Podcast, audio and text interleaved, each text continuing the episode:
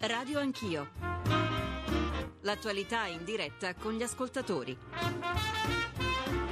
Conduce Ruggero Po. Buongiorno a tutti. L'Europa si riunisce a Bruxelles per disegnare dopo il voto l'unione che verrà. Sul tavolo le nomine ai vertici delle istituzioni comunitarie, a cominciare dal successore di Barroso, mentre i leader si destreggiano fra vecchie e nuove alleanze. Un voto, quello di domenica, che ha capovolto molte aspettative. Chi prefigurava un'Italia consegnata all'instabilità si è trovato un governo legittimato e autorevole, mentre le nubi dell'incertezza si spostano su altri pilastri pilastri dell'Unione. Saremo noi nei prossimi mesi, che saranno anche quelli della presidenza italiana, i nuovi partner della Merkel, nel caso con quali rapporti di forza e i compiti a casa chi li farà. Intanto, dice Renzi, parlando davanti ai colleghi capi di governo, l'Europa dovrà cambiare. Deborah Serracchiani, Partito Democratico, vice segretario, buongiorno. Buongiorno, buongiorno a voi. Antonio Tajani, eh, vicepresidente uscente della Commissione, eurodeputato di Forza Italia neoeletto. Buongiorno, onorevole Tajani. Buongiorno, buongiorno a tutti gli ascoltatori. Serracchiani, chi sarà il migliore alleato dell'Italia? Beh, intanto l'Italia, nel senso che per la prima volta eh, andiamo in Europa con una credibilità straordinaria, un pacchetto di riforme già impostato e anche la capacità di essere l'interlocutore dei vertici alti, mi riferisco in particolare alla Germania e alla Gran Bretagna. E naturalmente io credo che l'alleato migliore non possa che essere la Merkel, se non altro per l'interesse che la stessa può avere a continuare ad avere l'Europa, perché non ci dimentichiamo che nel caso in cui l'Europa in qualche modo si spaldi anche sotto i colpi dell'euroscetticismo, una delle prime vittime eccellenti sarebbe proprio la Germania, visto la capacità che ha di eh, essere forte all'interno di un mercato comune europeo e anche la forza della propria moneta. Sì. La Germania ha bisogno dell'Europa. Tajani, o cambiamo l'Europa o non ci salviamo, dice Renzi. Lei condivide. E parlando dell'Italia, non del suo partito, lei è soddisfatto del risultato di domenica? Eh, io credo che intanto l'Europa debba essere cambiata, l'abbiamo detto in tutta la campagna elettorale, io l'ho detto anche durante il mio mandato da commissario europeo. L'Europa, le regole della Banca Centrale Europea aveva affrontato il problema dell'euro, l'Europa deve eh, andare avanti, è impantanata in mezzo al guado dopo aver fatto un percorso importante e positivo, pensiamo a Nobel per la pace, pensiamo alla fine della stagione delle guerre, però eh, non basta, bisogna eh, proseguire verso un cammino che non sia solo quello dell'austerità, che sia anche quello della lotta alla disoccupazione, della crescita, quindi eh, andare verso un'Europa anche che abbia politicamente più eh, peso. Oggi siamo molto introflessi, preoccupati eh, di norme e regole, ma non eh, siamo sufficientemente impegnati eh, a vedere quale deve essere il ruolo dell'Europa nel mondo. Sì. Nel momento della competizione globale noi dobbiamo assolutamente rinforzare la posizione dell'Europa all'esterno, cioè serve più Europa nel mondo, meno eh, invasione burocratica in Italia, ma eh, più Europa nel mondo, certo. questo sì. in Italia è un risultato dove purtroppo eh, ha prevalso un sentimento eh, di, di, malcontento, penso alle tante astensioni che, che sono eh, ahimè troppe, penso al risultato eh, di Grillo. Eh, l'euroscetticismo ha, ha, avuto un risultato eh, positivo anche se poi alla fine eh, la maggioranza non è euroscettica nel, certo. nelle urne però eh, questo è un campanello d'allarme sul quale bisogna sì. riflettere. Eh, eh, Serracchiani dice eh, Tajani l'Europa deve avere un maggiore peso politico, mentre eh, ci sono tanti paesi europei, a cominciare dalla Gran Bretagna, che cominciano a rivendicare la restituzione di tanti poteri e riportarseli a livello nazionale. Allora le chiedo, un anno dopo la riabilitazione per essere usciti dalla procedura di infrazione, noi potremo essere determinanti per chiedere la riduzione, per esigere la riduzione del fiscal compact e ridare gambe al progetto di Eurobond? Ma in realtà eh, io credo che innanzitutto, eh, come ha spiegato ieri sera anche il Presidente Renzi, bisogna chiarirci su quello che vogliamo che sia l'Europa nei prossimi mesi, nei prossimi anni. Per fare questo significa anche cercare di far capire ad alcuni paesi che in questo momento appaiono forti o se vuole anche a quelli un po' più spaventati dagli, dagli esiti elettorali e che quindi vorrebbero di nuovo chiudersi nel loro recinto che l'unica alternativa è questo forte cambiamento che in qualche modo riapra i cordoni della borsa. Lo dico in modo un po' forte, ma per spiegare che in questo momento noi abbiamo paesi bloccati da regole che se in qualche modo impostate diversamente potrebbero essere invece un volano di occupazione, un volano di economia. L'esempio pratico che fa sempre il Presidente Renzi è la possibilità di chiedere all'Europa, quindi non di battere i pugni e dire non rispettiamo più il fiscal compact, questo no, noi siamo pronti a fare la nostra parte. Quello che vogliamo però è che ci permettano di fare le cose che in questo momento servono al Paese. Uno per tutti, far uscire dal patto di stabilità le spese per gli investimenti e in particolare le spese per gli investimenti che riguardano ad esempio l'edilizia scolastica o il dissesto idrogeologico, tanto importante in un paese fragile come il nostro. Certo. Eh, Tajani, vista dal di dentro, eh, tutto questo è possibile ed è auspicabile, anche voi lavorerete per questo? Ma, eh, una premessa, io credo che l'interesse nazionale vada al di sopra delle divisioni eh, fra partiti. L'Italia, gli italiani a Bruxelles devono lavorare per tutelare l'interesse eh, dell'Italia, indipendentemente eh, dall'appartenenza a questo o a quel partito, fermo restando che ci sono differenze sostanziali, però l'interesse nazionale va al di sopra del, del, delle battaglie di, di bandiera. Eh, io credo che si debba lavorare perché ci sia sempre un'interpretazione del patto di stabilità. Il patto di stabilità non è un computer dove si infila un dischetto e il computer dà la risposta. Il patto di stabilità eh, ha de- de- degli, degli, elementi che possono essere valutati, eh, si chiamano fattori attenuanti, penso alla, alla famosa storia del pagamento dei debiti pregressi della pubblica amministrazione c'è un precedente con una lettera scritta che porta la firma di Ren e mia del 18 marzo del 2013 dove si dice che il pagamento dei debiti pregressi della pubblica amministrazione non, eh, cioè costituisce un fatto attenuante e quindi non viola il patto di stabilità. Ecco, partendo da questo ragionamento e da questo precedente, che è un precedente anche giuridico, si può lavorare per fare in modo, io sono d'accordo, che eh, per esempio gli investimenti in infrastruttura, magari cofinanziati Unione Europea e eh, Italia possono essere considerati un fattore attenuante del sì. patto di stabilità. Quindi formalmente non si tocca il tetto del 3%, però vengono scorporati dal tetto del 3%, dal calcolo del tetto del, tetto del 3% eh, alcuni investimenti che sono utili per la crescita, per fare una politica industriale, una politica a sostegno delle imprese. Ecco, eh, vi faccio parlare con un ascoltatore e poi volevo ragionare con voi prima di lasciarvi andare anche sulla prossima commissione e sulla presidenza. Ma ora voglio dare parola a Paolo che chiama da Bologna. Paolo, buongiorno. Buona giornata a tutti. Eh, dunque, credo che l'Italia e il governo, il Premier abbiano decisamente un'opportunità particolarmente rilevante, nel senso che ci si può presentare in Europa come l'unico leader al potere, eh, avendo di dietro una nazione coesa che sugli obiettivi europeisti per l'Europa e per il proprio Paese si sta impegnando in modo, poi si può impegnare e poi costituire anche un riferimento.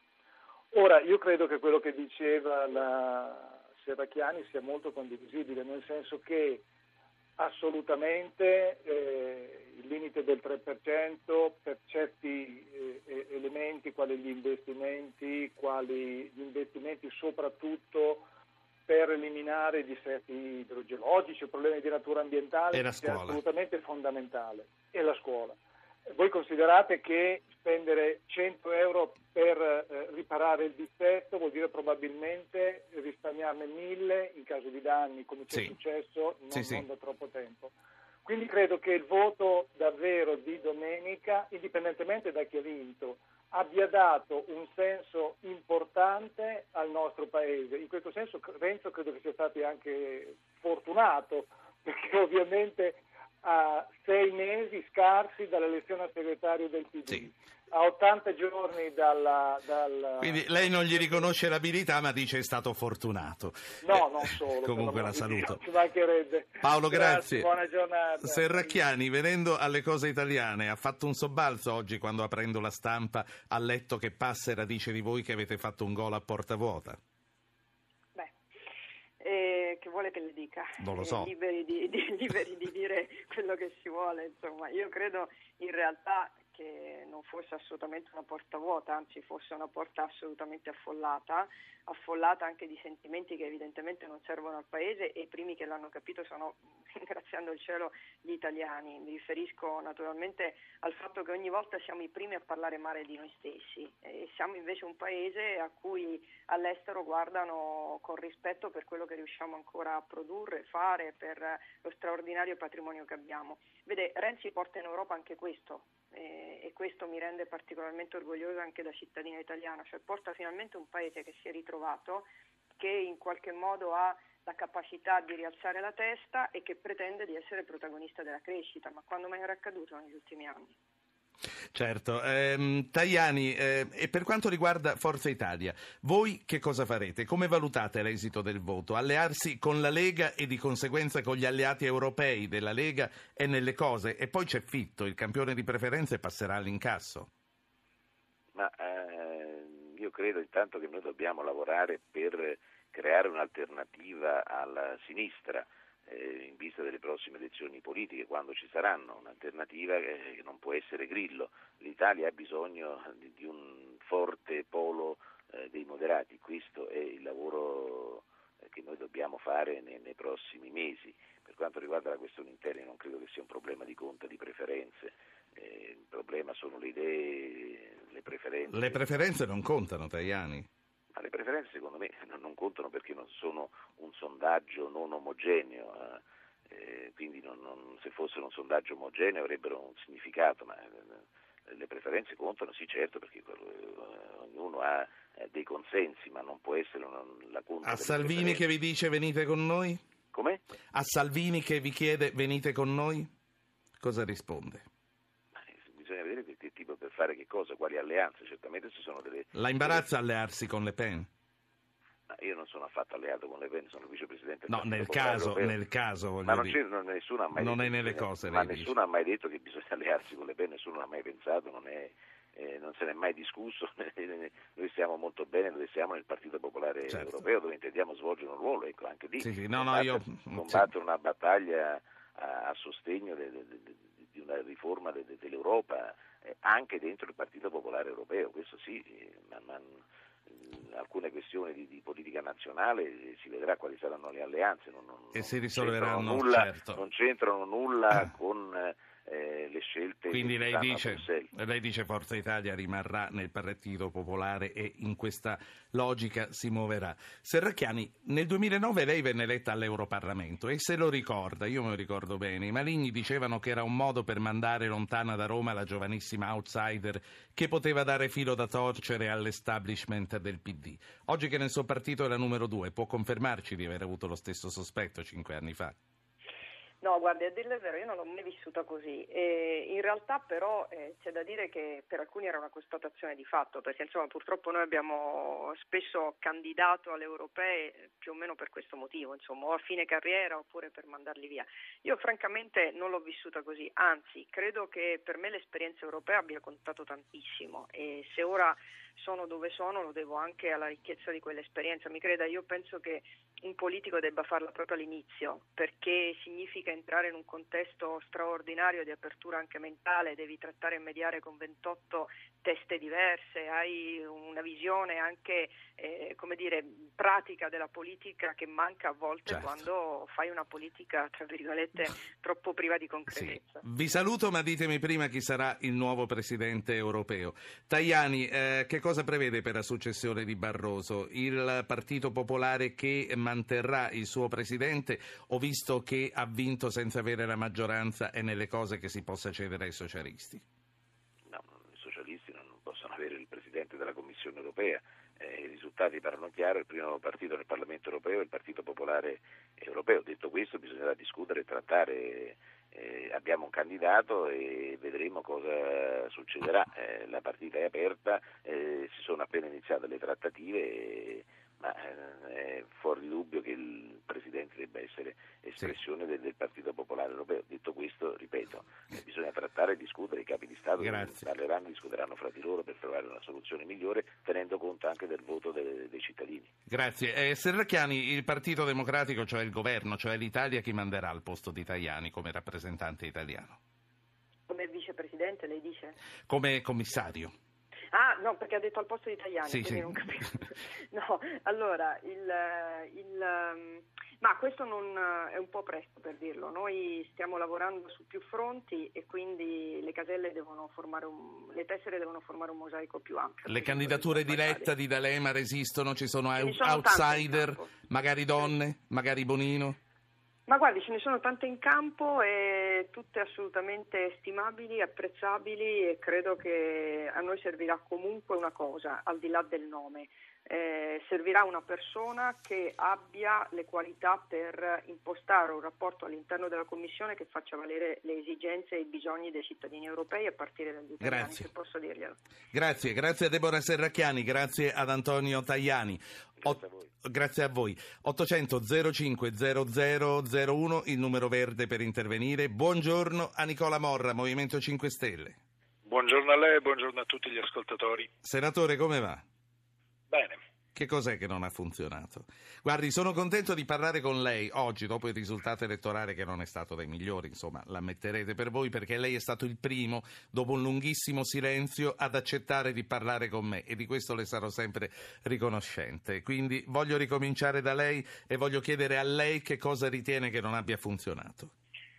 guardi, io sono convinto che noi abbiamo commesso qualche errore, probabilmente di natura comunicativa, su cui stiamo già ragionando, su cui continueremo a ragionare, ma noi non disconosciamo neanche il fatto che siamo comunque una forza rivoluzionaria e che le forze rivoluzionarie impiegano del tempo a far arrivare il loro messaggio, soprattutto quando lo devono far arrivare senza filtro da parte di un'informazione che troppo spesso veicola diversamente i contenuti del messaggio. Perché per esempio io preferisco la radio? Perché come tutti sappiamo, soprattutto gli aspetti di comunicazione sociale, si presta molto più attenzione alla voce piuttosto che all'immagine.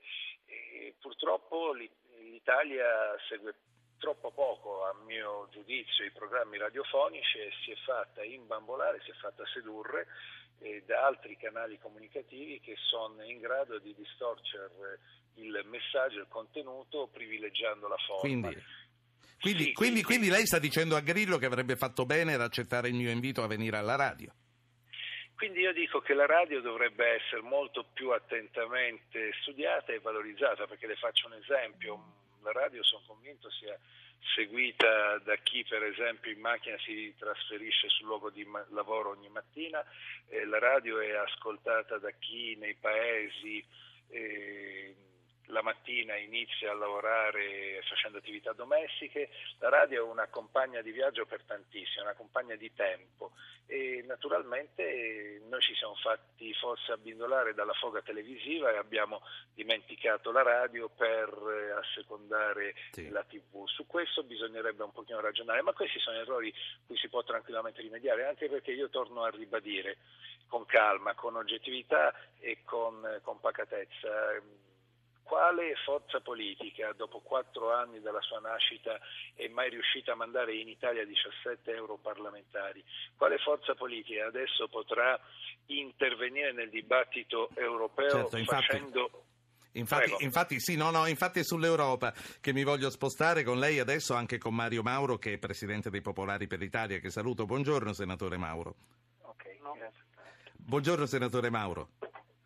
Eh, probabilmente ancora non è sintonizzato con me. Buongiorno, buongiorno. Ah, buongiorno, eccoci qua. Ma eh, volevo quindi con voi due parlare dell'Europa, ma prima di arrivare anche ai 17 eh, del Movimento 5 Stelle che arriveranno a Bruxelles e a Strasburgo, volevo chiedere ancora una valutazione a Nicola Morra sull'analisi del dopovoto per quanto riguarda il Movimento 5 Stelle. Grillo ha detto siamo una generazione di pensionati che non cambierà mai. Lei le condivide queste valutazioni? Il cambiamento nella storia della cultura italiana è difficile da accettare. Noi abbiamo spesso cambiato formalmente senza cambiare sostanzialmente, quindi il cambiamento molto spesso è camuffamento, il cambiamento è ipocrisia neanche tanto celata per assecondare un cambiamento di facciata quando in sostanza non si ha il coraggio di cambiare, perché cambiare significa cambiare innanzitutto da se stessi. Io ricordo che questo è il paese di Tomasi di Lampedusa, ricordo che è il paese in cui si diceva, fin da quando ero ragazzo, piove governo ladro, salvo poi continuare a, a votare per a votare il governo ladro. Democ- la democrazia cristiana che ha governato il paese per tanti e tanti anni veniva ad essere oggetto puntuale di critica, di polemica, salvo poi nel segreto delle urne tornare ad essere il partito più votato dagli italiani, quindi, quasi sempre. Quindi non siamo mai cambiati, siamo sempre quelli. Senatore Mauro, da una parte l'euroscetticismo che dilaga, dall'altra l'Italia che blinda il partito del governo. Il bicchiere è mezzo pieno o mezzo vuoto? Io credo che effettivamente, come è accaduto in passato, quando il timore dei comunisti orientava di gran lunga la prudenza e, e diciamo, la volontà degli italiani di preservarsi in continuità con ciò che gli aveva dato la prosperità e la libertà, abbia funzionato anche stavolta. Questa Quindi volta... oggi temono Grillo come eh, gli italiani degli anni 60 e 70? Devo, devo essere sincero, c'è stato un grande timore di Grillo. Onestamente io lo trovo anche in parte infondato, ma il, il, il timore è dilagato perché non solo eh, diciamo, il tema della rabbia e della speranza, eh, Churchill, è stato diciamo, il leitmotiv di, di, Renzi in questa campagna elettorale, ma anche eh, il Presidente Berlusconi ha ampiamente collaborato in questa direzione e in fondo l'abbiamo fatto tutti perché il timore che si perdessero i benefici della costruzione europea è diventato per la prima volta forse nella percezione, quasi nel riflesso condizionato degli italiani, la sensazione che poi l'Europa non fosse tutta da buttare, che fosse un po' come l'aria che respiriamo, vale a dire tutti quanti sappiamo che l'aria è inquinata e ognuno attribuisce la colpa alle cause più svariate, ma nessuno pensa di risolvere il problema non respirando e in questo senso nessuno si è voluto disfare dell'Europa. Il Partito Democratico è apparso ovviamente l'argine più solido in questo momento. Ecco. Detto questo io faccio un grande in bocca al lupo, un grande augurio proprio ai 17 parlamentari di eh, 5 Stelle, nel senso che eh, la costruzione europea è prima di tutto una costruzione ideale. Sono convinto che studiando, entrando nel merito, potranno abbandonare un approccio anche un po' demagogico che ha caratterizzato la loro campagna elettorale e disporsi a servire quel progetto politico che chiamiamo Europa Unita nel modo migliore, certo volendo cambiare ciò che non funziona, ma non perdendo di vista l'aspetto essenziale che oggi di fronte ai tuoni e ai lampi che vengono dalla, dalla Ucraina dovremmo aver ben presenti. L'Europa è essenzialmente un antidoto alla guerra, tutto qua. Certo. Su questo antidoto alla guerra si costruisce la possibilità di ricchezza, Senatore Morra, di prosperità condivisa. Senatore Morra, ehm, voi che cosa fa- quale mandato avete dato ai 17 che vanno in Europa? Immagino che non vorranno rimanere lì da soli, che con qualcuno dovranno fare qualche alleanza. Allora, euroscettici voi, ma fino a un certo punto. Quindi con chi allearsi e con chi non stringere assolutamente le mani? Guardi, dottor Po, io la ringrazio per questa domanda perché mi permette di tornare su un tema che come al solito viene ripetuto a soggetti che lo rifiutano. Noi eh, alleanze, fiducie, atti di fede ne facciamo nei confronti di persone e di formazioni politiche che conosciamo. Pertanto avendo il tempo, per come previsto dai regolamenti, noi studieremo, valuteremo, come è giusto che sia, perché eh, nella vita ci vuole anche prudenza, come ribadiva il senator Mauro, e poi ci esprimeremo. Fatto sta che noi siamo euroscettici nei confronti di questa Europa, di un'Europa che è stata congiuntamente governata dal Partito Socialista e Partito Popolare e che ha visto queste forze non opporsi a un'ingerenza della finanza eccessiva, straordinaria. Se io tornassi veramente ad un'Europa eh, della pace, della cooperazione e del, della giustizia, io sarei per primo, io sono per primo con contento, ma finora questa Europa è stata ben diversa, è stata l'Europa del fiscal compact, è stata l'Europa delle sanzioni. Le faccio un esempio, no? noi siamo spessissimo sotto sanzione perché non riusciamo ad ottemperare a disposti legislativi europei. Benissimo, noi siamo eh, insieme a alla Grecia e all'Ungheria gli unici paesi d'Europa sprovvisti del reddito di cittadinanza. Perché là non si va incontro a sanzione? Cioè l'Europa non può essere ciò che impone, ciò che fa comodo ad alcuni. L'Europa deve tornare ad essere una stella polare per aggregare in merito ad certo. alcuni ideali che sono stati poi di fatto calpestati. Se qua ci fossero Spinelli e gli altri, e i vari Schumann, i vari Adenauer, i vari De Gasperi, e qua sarebbero loro stessi inorriditi perché la storia del 3% dello sforamento del 3% è una storia che somiglia a una barzelletta, la storia del pareggio di bilancio che è stata firmata dai nostri avversari italiani in Costituzione per poi chiedere immediatamente dopo la deroga, farebbe inorridire chi ha pensato all'Europa come certo. un'Europa solidale, quando noi dovremmo investire per esempio in conoscenza e se poi si sfora e si va al 5%, ma per potenziare le università, per potenziare le reti di comunicazione, ma chi se ne frega, me lo lasci dire, questi sono investimenti certo. che poi permetteranno un ritorno. Signore. Invece aver adottato una logica ragionieristica assolutamente miope, assolutamente becera, ha fatto magari gioire qualche eh, banchiere che è riuscito a tornare in possesso dei propri sprovveduti investimenti, ma ha penalizzato comunità certo. intere. Io quello che è stato fatto ai greci non lo posso Signori, eh, i vostri staff ci hanno comunicato che avete sì, degli che impegni stringenti, però vi posso, vi posso chiedere 5 minuti. Io ho un minuto di pubblicità, vorrei farvi ancora un paio di domande. Ve lo chiedo col, col cuore in mano. Datemi 5 minuti. Datemi 5 minuti. Anche lei, Mauro. Ritorniamo subito eh. dopo la pubblicità.